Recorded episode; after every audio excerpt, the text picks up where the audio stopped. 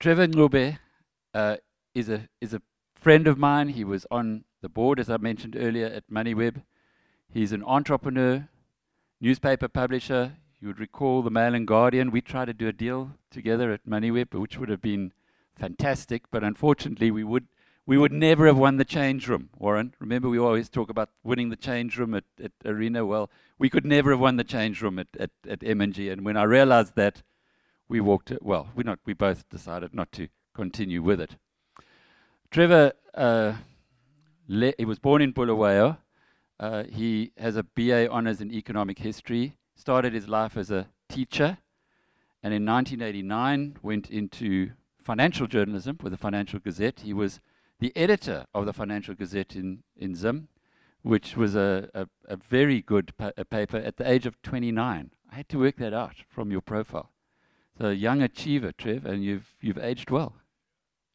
He, uh, we knew each other uh, well here in South Africa, but in between, he's always been Zimbabwean. He's always been passionate about his country. Uh, and he suffered as a consequence. In 2005, he had his passport taken away by the Mugabe government. Uh, after he got it back by going to court, they tried to then remove his citizenship.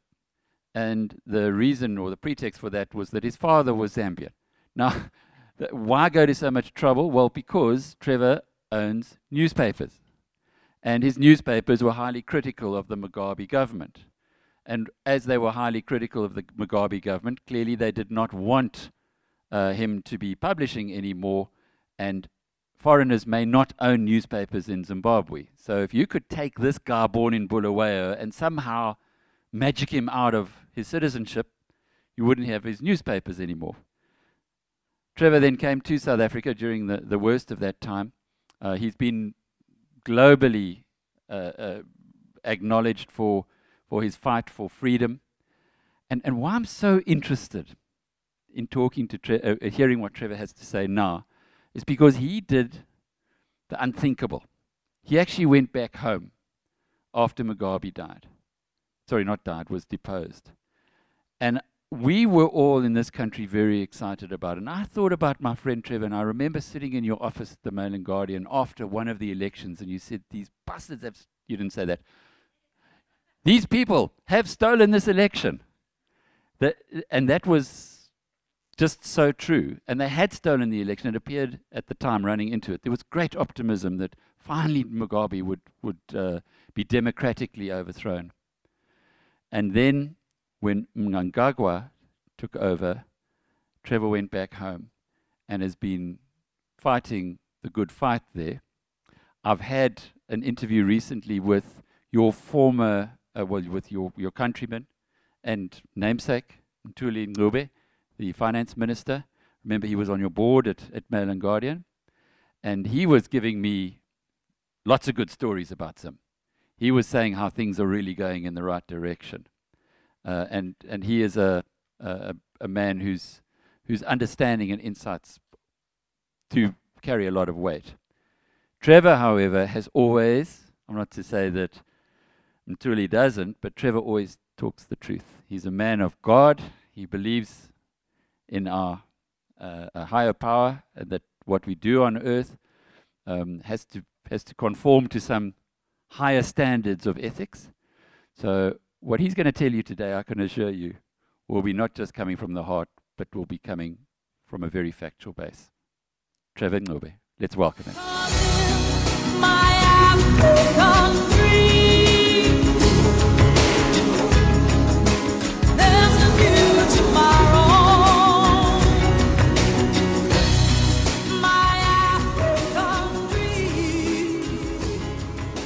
Good afternoon, morning, everybody. Um, I've been waiting for too long. It's already an afternoon for me.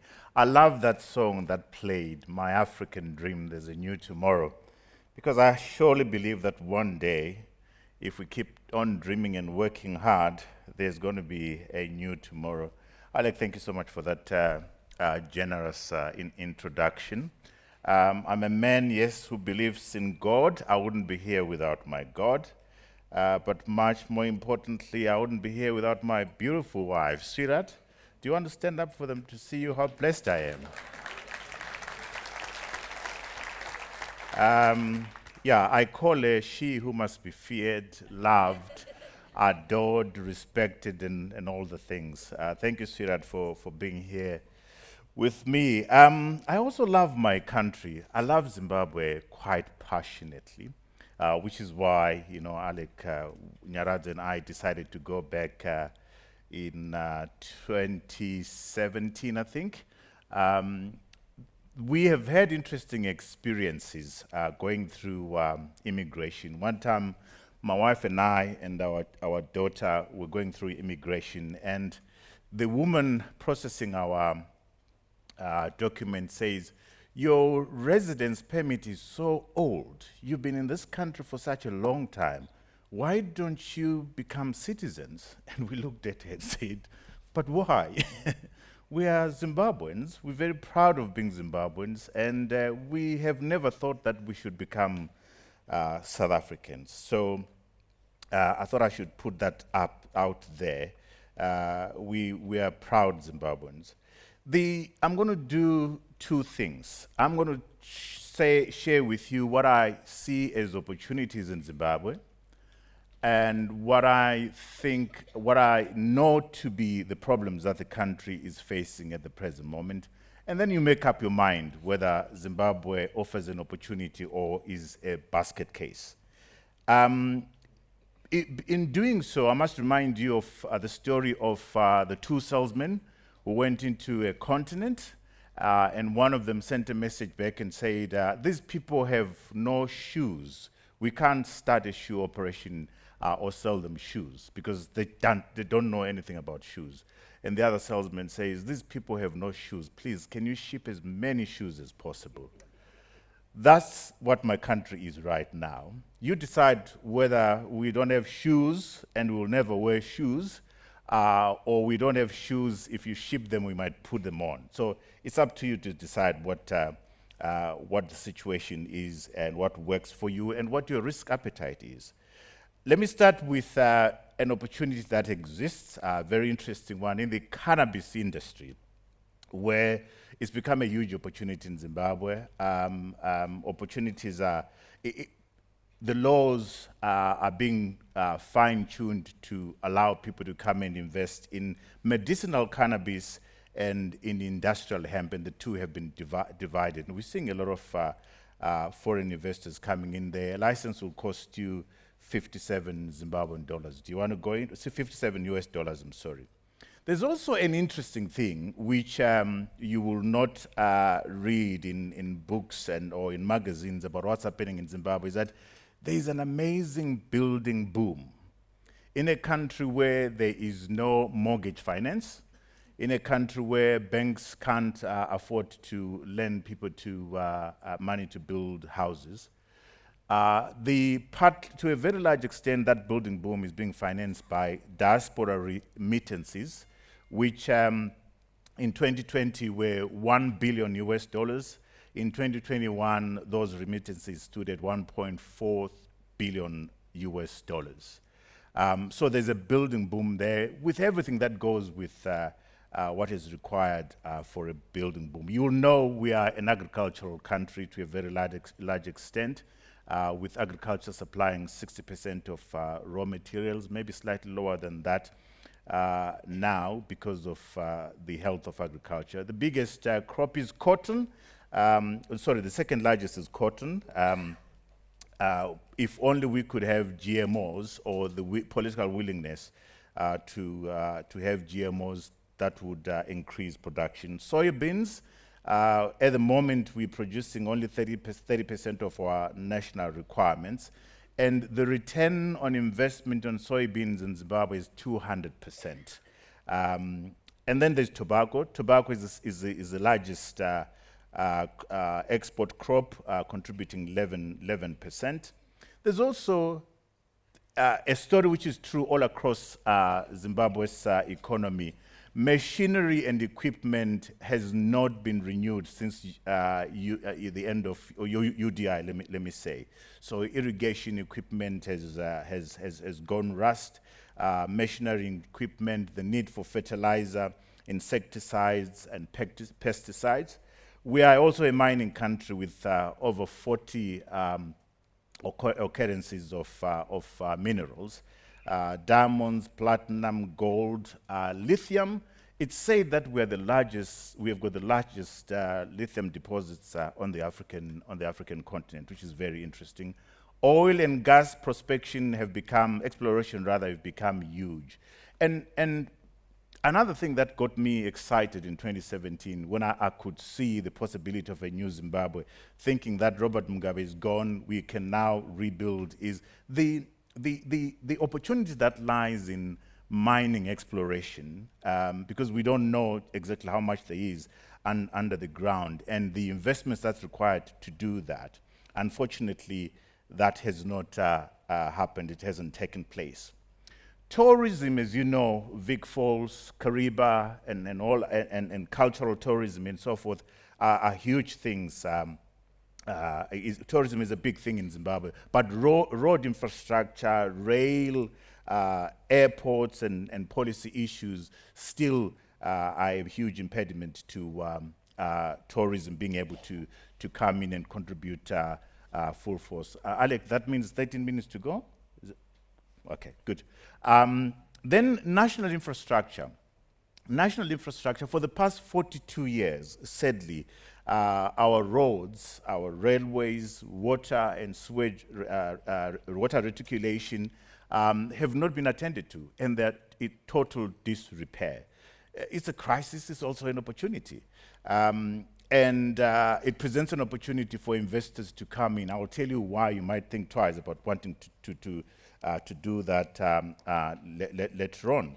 In, in, any, in, in, in, fact, like I said yesterday, the roads network in Zimbabwe has been declared a national disaster. That's a good and a bad thing. Um, funds are being deployed, national funds are being deployed to build roads, but that brings in an element of corruption and an element of state capture and so forth. But it does present an opportunity uh, for, for investment, as it, as it were. Let me take you back to what uh, Alec was talking about. So the new dispensation arrives in 2017, and uh, and I get excited, and we say, "This is it. Let's go home." And there was a buzz, amazing buzz. Um, you know, Zimbabwe things are going to are going to begin happen. Uh, to happen rather. And I was one of those people that stood up first of all, uh, perhaps the first people that stood up and said, give Emmerson Mnangagwa a chance and how wrong I was. Um, but why did I say that? I say that because I, I, said this man has sat in the same room with Robert Mugabe. He's seen what Robert Mugabe did in the country. Maybe he's really interested in turning things around. Point number one. Point number two, this man were, played a role as far as Gukurahundi is concerned, the massacre of over 20,000 people in Matabeleland. Maybe it's time for him to make amends for, for that. So I was generous in my spirit as a God-fearing man that this man was about to do uh, a turnaround. Again, was I disappointed. I was actually approached and agreed to serve in the Presidential uh, Advisory Council. So I, have been, as I've said, at close range with the President, uh, advising him on, on, on, a number of issues. But I've since retired, stepped down, because I can see this thing is not going to end well. I think the lesson that we've uh, gotten, all of us, is that uh, anybody who embarks on a coup does not usually do so because uh, they want uh, uh, to promote democracy, uh, widen uh, economic prosperity, and, and so forth. The people that launched the uh, coup in Zimbabwe were interested in, in, in protecting their small personal interests, ethnic interests, business interests, and economic interests. It was not for the benefit of, of everybody else, and we are seeing it in terms of from what, we are, what has been happening since 2017 uh, 2017. So what has been happening? We have seen, we, we thought Robert Mugabe was bad, but uh, sadly, um, uh, President Mnangagwa um, has shown an amazing degree of doing things worse than Robert Mugabe uh, ever did. Um, the, perhaps the most frightening thing that uh, President Rob, uh, Mnangagwa has done is the mutilation of our constitution and the capture of our judiciary if there's anything that frightens me right now, is that.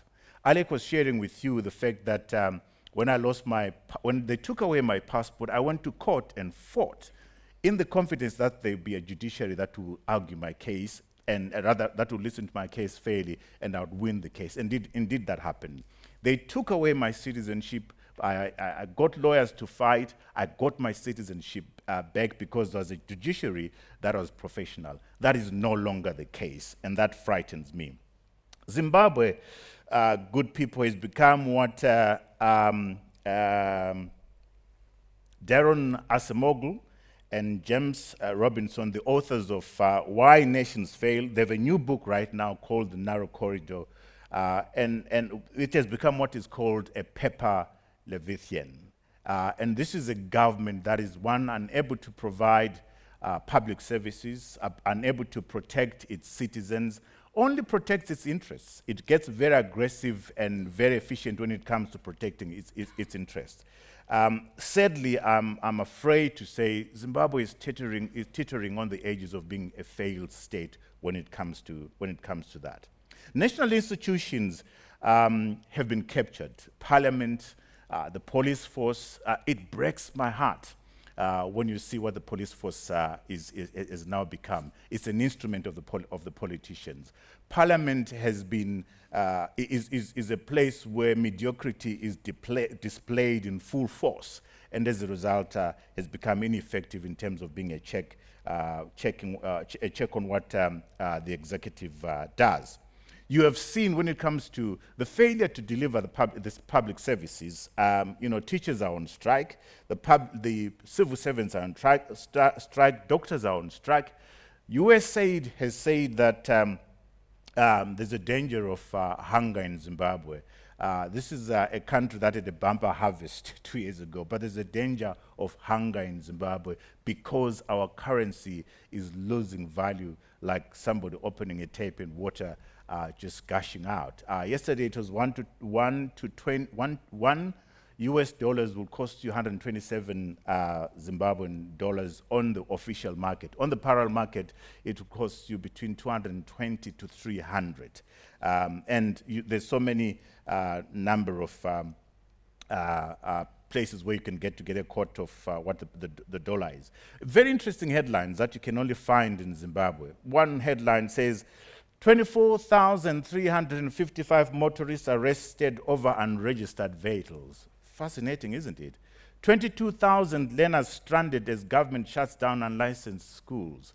Um, very interesting. And there's a new suburb as you, a new suburb as you drive uh, from, uh, from the airport or to the airport, which we had a, red, a headline the other day that says the suburb is going to be demolished because it was built unlawfully.